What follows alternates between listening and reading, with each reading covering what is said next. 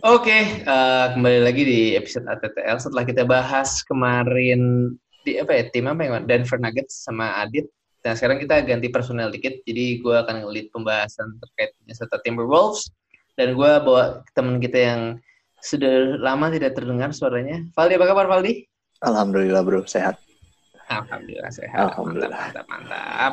Oke, okay, oke, okay, oke. Okay. So basically let's get to the chase ya, Pak. Kita bakal bahas uh, tim yang kemarin dapat number one overall pick, yep. uh, Minnesota Timberwolves. Um, tim yang potensi offense lumayan bagus ya. Tapi maksud gue, they haven't been able to fulfill their potential and get productive on the court.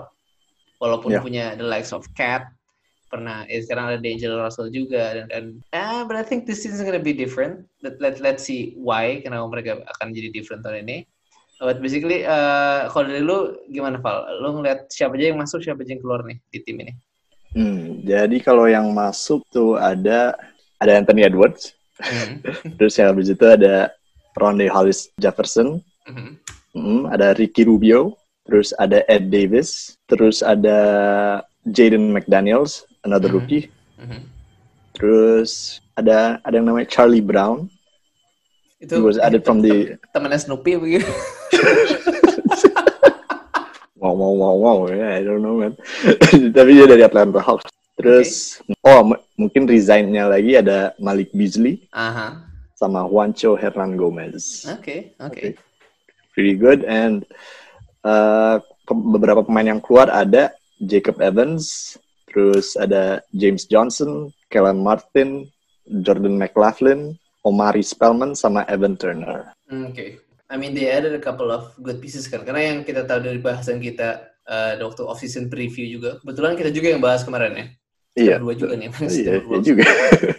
But basically ya mereka butuhnya adalah defense sama offensive efficiency kan. Karena mereka dari segi field goal attempts satu yang paling tinggi tapi mereka nggak bisa complete their their shots gitu nggak bisa make their shots so basically ini that offensive efficiency dan mereka butuh defense banget bangetan kan tahun lalu gitu loh tapi sekarang menurut gue, but that means that their additions yang lu bilang tadi, mereka mencoba mengadresnya defense-nya lumayan ini ya, karena lu tahu Ronde Hollis Jefferson itu is a good defensive stopper.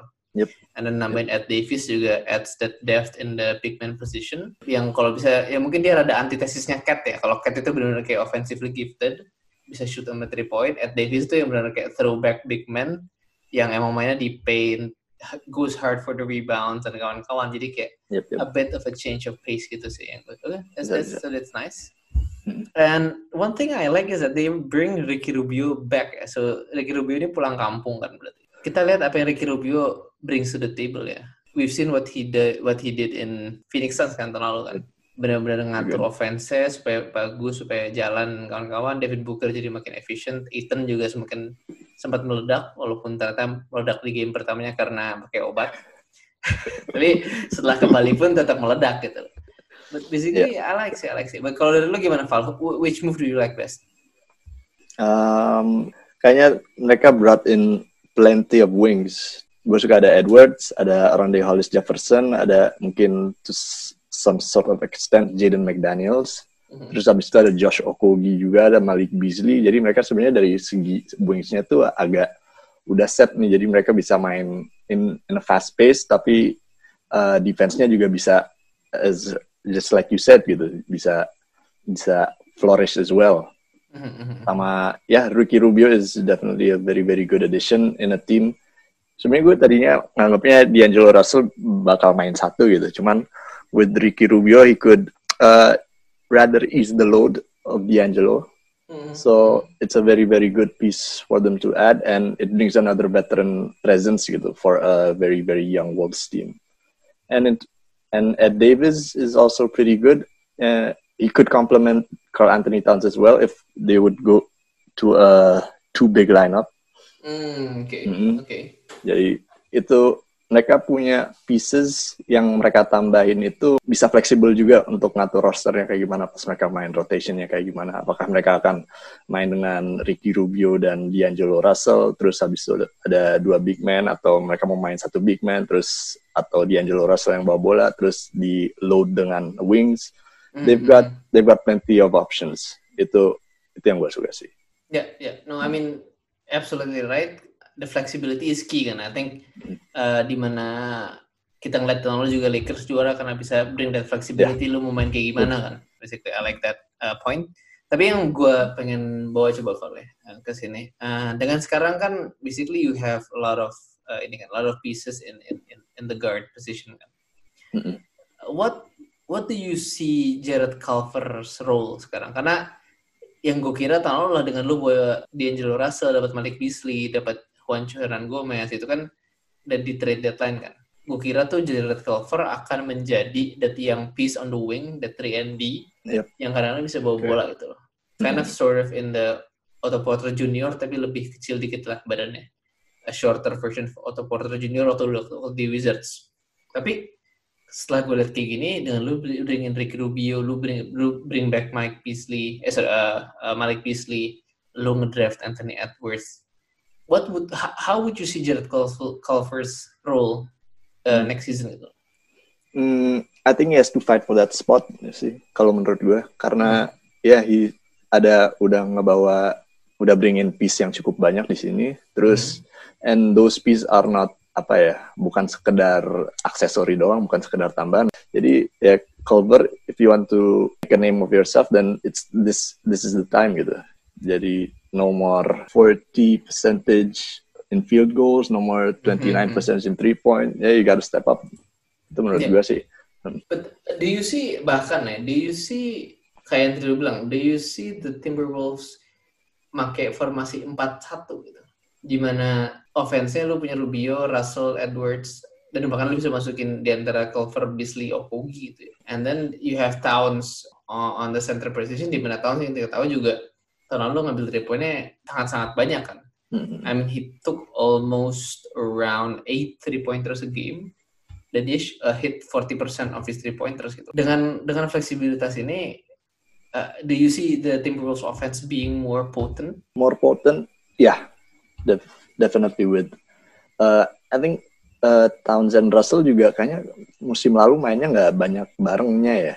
Baru 14 game masalah. Baru 14 game ya, ya. Hmm. Jadi terus mereka ketambahan Ricky Rubio, terus Anthony Edwards juga explosive in the offensive end. They should be more potent. Untuk formasinya ya, I could I could definitely see them play a four four out and one big inside karena juga bignya kayaknya yang bisa diandalkan di sini paling kalau gue lihat adalah karena Anthony Towns, Ed Davis, Juancho Hernan Gomez. I think it's more of an outside big. Cuman I think that's the go-to guy uh, that's dependable is Carl Anthony Towns, and mm-hmm. the other guys are just more like. Kalau menurut lu gimana sih?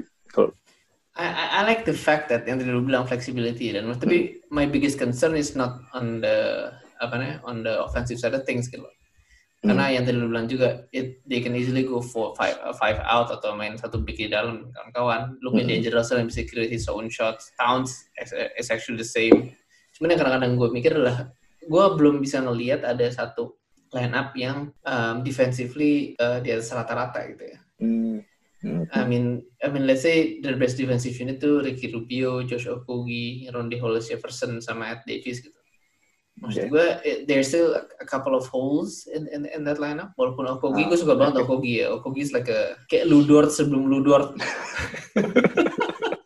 okay. that, that, that, yeah, that six three, eh, that six four six five player yang tebel banget. Yeah. Yang kan maksud gue ya, that, that kind of defensive stopper. Tony, eh, Tony in the mold of Tony Allen lah. Dan gue suka di situ di mana yeah. jadi dia akan bisa jadi hard and soft of the of the team juga kan dengan hustle playnya dia. Cuman yang gue bilang again I, I still I still don't see them kayak uh, bisa hold on to two leads gitu karena one of the big one of the biggest things yang yang yang Timberwolves juga tahun lalu lakukan adalah setelah lu setelah mereka come out of the gates on fire gitu ya kayak hmm. quarter satu dua itu mereka gak mau banget kekejar hmm. and okay. then in the end karena agen mentalnya tim muda dan kawan-kawan akhirnya kalah gitu karena comeback we've seen that happen for the past two three years bahkan cuman hmm. cuman enggak kejadian itu ketika tahunnya jimbut doang setahun Jimmy Butler di sana itu nggak kejadian tapi maksud gue that, that's, that's what, what I say about kayak you, you still need that veteran leadership dan gue suka yes. mereka bawa Rubio dan Ed Davis ya sama Ronde mm. Hollis Jefferson but on the court I don't see them kayak having that uh, that defensive lineup yang bisa nahan uh, gempuran-gempuran offense ketika tim lawan lagi mau ngejar gitu. So I think that's to be a huge, a huge, a huge is- issue for them this year. And that's where Ryan Saunders has to get help from his assistants to kind of um, make a good scheme. Karena he's not really a good defensive coach. Hmm. Tapi ya, let's let let's see lah. Gue nanya sekali lagi, kalau menurut lo Anthony Edwards on the on the def- defensive end gimana? It, he's good, tapi Hmm. again, um, it, physically, physical, physical toolsnya adalah. I mean, he's Hmm, six yeah. five, two thirty. Itu Oke. kayak lu bahkan dia lebih berat dari Porzingis bisa bisa jadi. Oh, I mean dia berapa senti lebih pendek dari Porzingis tapi beratnya Iya kan tuh Lebih sama bahkan sama kayak sama kayak Kristaps Kristaps almost satu kaki di atas dia gitu loh. Cuma beratnya sama. So basically he's really really strong. Long arms juga. Tapi maksud gue again in in the NBA level the physical tools helps tapi positioning dan kawan kan it takes time kan? Yes. when you see Anthony Edwards being put in the situation, uh, again yang tadi bilang defensively ya dia mungkin nggak not that not that big of a stopper, tapi dia bisa belajar dari uh, yang kayak the Yeah. likes of Ed Davis dan kawan-kawan kan. Veteran leadershipnya ada ada Joshua Kogi juga yang bisa nunjukin the ropes on defense karena they're both in the similar build. Mm, mm, mm. So basically that's why I like this situation di mana he can be a defensive stopper dengan cara belajar dari his uh, older teammates. Kayak gitu. Ya, ya kayaknya gue juga liatnya apa? I think they're gonna if they're going to going to win games, uh, they're going to win their games based on their offense gitu. Jadi Mhm. tergantung offense-nya kayak gimana. Karena in defense kalau gitu, kalau menurut ya kita berdua, berarti mereka harus benar-benar ngandelin veterans presence-nya Mhm. dan ya, uh, dan kayaknya kan in four quarters we don't think they're gonna get over that gitu. Jadi kayaknya tapi in terms of offense they're they're very capable options ranging from Rubio, Russell, Towns, maybe to some lesser extent Beasley, terus Edwards juga bisa pitch in. Jadi mereka Yeah, yeah. I think they they're gonna get some points. Bisa bisa banget. Hmm. But basically, Dan, I mean, you you've brought the point about Edwards kan tadi. Mm-mm. Maksud gue, I mean, kan tadi kita, juga udah ngomongin defensively, he's gonna learn, he can learn from Okogie, learn from Ronde Hollis Jefferson, how to position himself on defense, but on offense gitu. ya. Let's talk about his situation itu loh. You come from in uh, from a, a situation yang dulu di Georgia, itu lu jadi the number one option kan, Hmm. dan kawan-kawan. Basically orang-orang ngomong kayak, oh, is he that good? Dia nggak efisien loh di college. Banyak banget. I think this is one of the most uh, apa ya first round pick yang orang-orang banyak yang bisa uh, nitpick atau bisa nge, uh, ngegali uh, weaknessnya kan dari segi his uh, apa his drive towards the uh, for the game dari segi his apa namanya itu his commitment and then dari segi his efficiency. But when you look, take a look deeper gitu ya dia di Georgia adalah that he's that number one um, option di mana tim-tim bisa gampang banget ya udah fokus ke dia aja double team dia aja gitu and he, he, he- he's forced to throw up shots yang enggak yang contest shots not good shots lah. But now he's now in Minnesota gitu ya. dia di mana eh, situasi di mana again ada D'Angelo Russell ada Karl Anthony Towns ada Ricky Rubio he's gonna get easy easy buckets kan I mean Yeah, how how do you see this kayak how do you see this factor into his long term development? Uh, long term development kayaknya ini berarti belajarnya dikit-dikit aja dulu ya dia mencoba uh, play simple plays from cuts and from back doors. Uh, kalau untuk in terms of handling the ball, creating the creating shots for himself, I think uh, for the time being it's better to leave it to Russell and Towns. Tapi in long term juga itu dari segi teknik tapi dari keduanya it it sometimes plays on your mind gitu loh jadi ketika lu akan menghabiskan setahun ini hanya bermain sebagai off ball player gitu Mm-hmm. It- uh, itu kan jadi bisa bisa kebawa gitu kalau menurut gue ya ada ada kemungkinan itu bisa kebawa terus sampai karirnya bisa kelar gitu sampai selesai. Jadi so, in one in a certain time he needs to break off of it gitu kalau menurut gue jadi uh, he has to demand that ball gitu. Karena dia juga sebagai number one draft pick ya he has to show that he is the number one draft pick and he's a dependable yeah, and he's going to be a future superstar a future all star or future great player. Dan great players ya uh, they demand that ball, they they want that ball. Uh, hmm. Besides besides Clay Thompson gitu ya. Yeah, Tapi ya yeah, yeah, all all the great players out there, all the great number one draft picks, they they want that ball. Jadi hmm. uh, in short term, yeah, you could play that off ball game. Tapi in the long run, dia harus bisa bawa bolanya sendiri dia harus bisa bikin shot sendiri juga. Nah ini menarik nih. This is a good, this is a very interesting point ya dari lo. I mean ketika lo udah kebiasaan jadi alpha male gitu loh ya dan di Georgia setahun number one overall pick expectations are high. Tiba lo sudah jadi off ball cutter. Di mana itu, I mean, don't take me wrong, he's gonna be a really really good off ball cutter ya karena dia punya mm -hmm. physical skill yeah. dan lo punya point guard Rubio yang benar-benar bisa dish you and assist yang on on on a silver platter gitu loh. In terms of his mentality, I mean kalau lo jadi GM-nya Timberwolves gitu, lo mikir kayak gimana kayak, oh shoot, gue sekarang punya uh, D'Angelo Russell, gue punya Anthony Edwards, dan gue punya Karl Anthony Towns. Mm -hmm. Gue juga yes. punya Malik Beasley kan, off the bench, which needs touches juga gitu. I mean, this is a good problem to have, but basically I think menurut gue developmental wise, oke, okay, ini nggak bantu Edwards slowly easing him into the NBA game, different speed, different physicality. But oke, okay, one of two years, oke okay lah dia belajar kayak dapat easy buckets, uh, mentally uh, build his confidence and found it's good. Tapi by year three, yep. apakah seorang Anthony Edwards bisa menahan hasrat untuk menjadi alpha male lagi? Do you see this problem happening? Kalau sampai ngambek dia pun ngambeknya menurut gue harus ditunjukin di lapangan juga maksudnya jangan asal sembarang ngambek terus ya ya people won't see his value juga kalau dia cuma ngambek doang dan uh, sebenarnya kalau mau success story of uh, long term development kayak gini yang hmm. gue tahu sih itu Kawhi Leonard ah, okay. iya kan dia dari tahun ke tahun sampai tahun kelima tahun keenam mungkin uh, perkembangannya ada terus kan dia dari points dari rebounds dari assist kayaknya itu dia tracknya tuh naik terus dan hmm. dia bisa dan itu juga he was in an environment with in the surroundings of Tim Duncan, Tony Parker, Ginobili, ya yeah, you obviously want the ball to go to them gitu. Cuman in the in the case of Kawhi Leonard mungkin yang sebagai pembedanya dengan kasus Edwards ini adalah karena dia adalah 15 pick, sedangkan Edwards adalah first pick.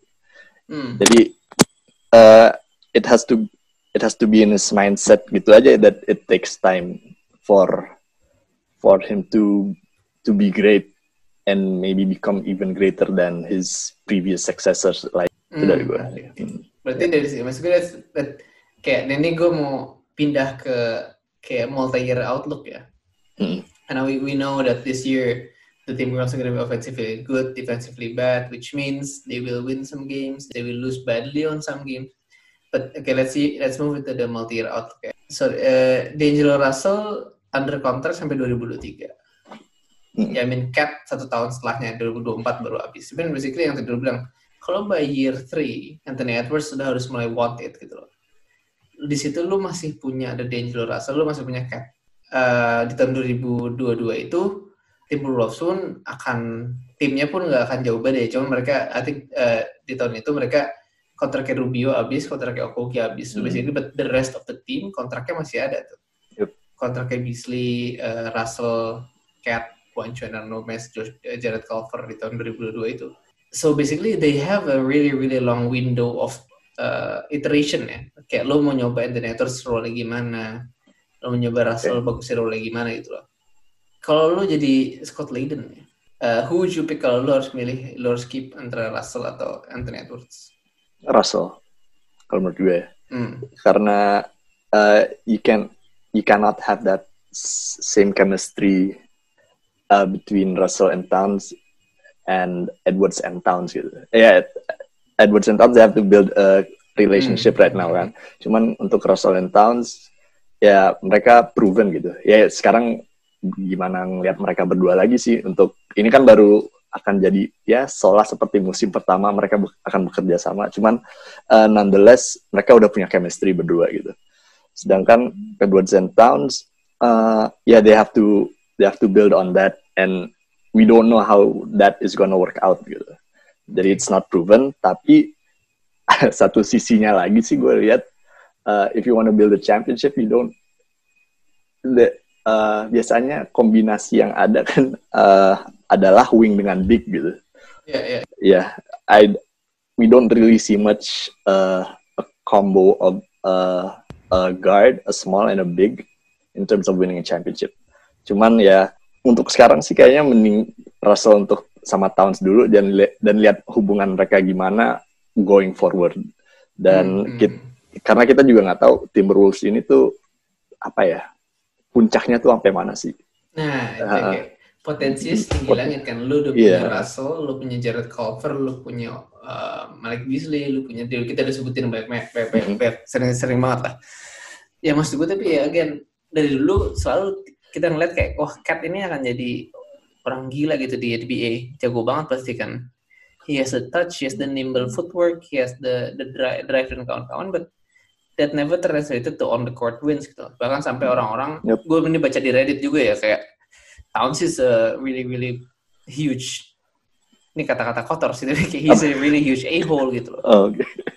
kayak the, he has that kind of diva mentality and I think to your point I don't know if Anthony Anthony kan Anthony Edwards one of the problems adalah his drive for the game kan? Komitmen ke gamenya dia. Karena ada yang bilang bahwa kayak ya uh, waktu di interview draftnya Anthony Edwards dia ngomong bahwa ya I don't know man. Uh, I don't really watch basketball dan kawan-kawan. Gitu. sangat berbeda dengan LeBron yang kalau LeBron pulang habis game hmm. dia nyalain TV yang empat empat screen sekaligus tiap tiap iya tiap tiap screen gamenya beda gitu Now, from your number overall pick, gitu, you want that though, right? I mean, you want yep. the commitment to the game. Yes.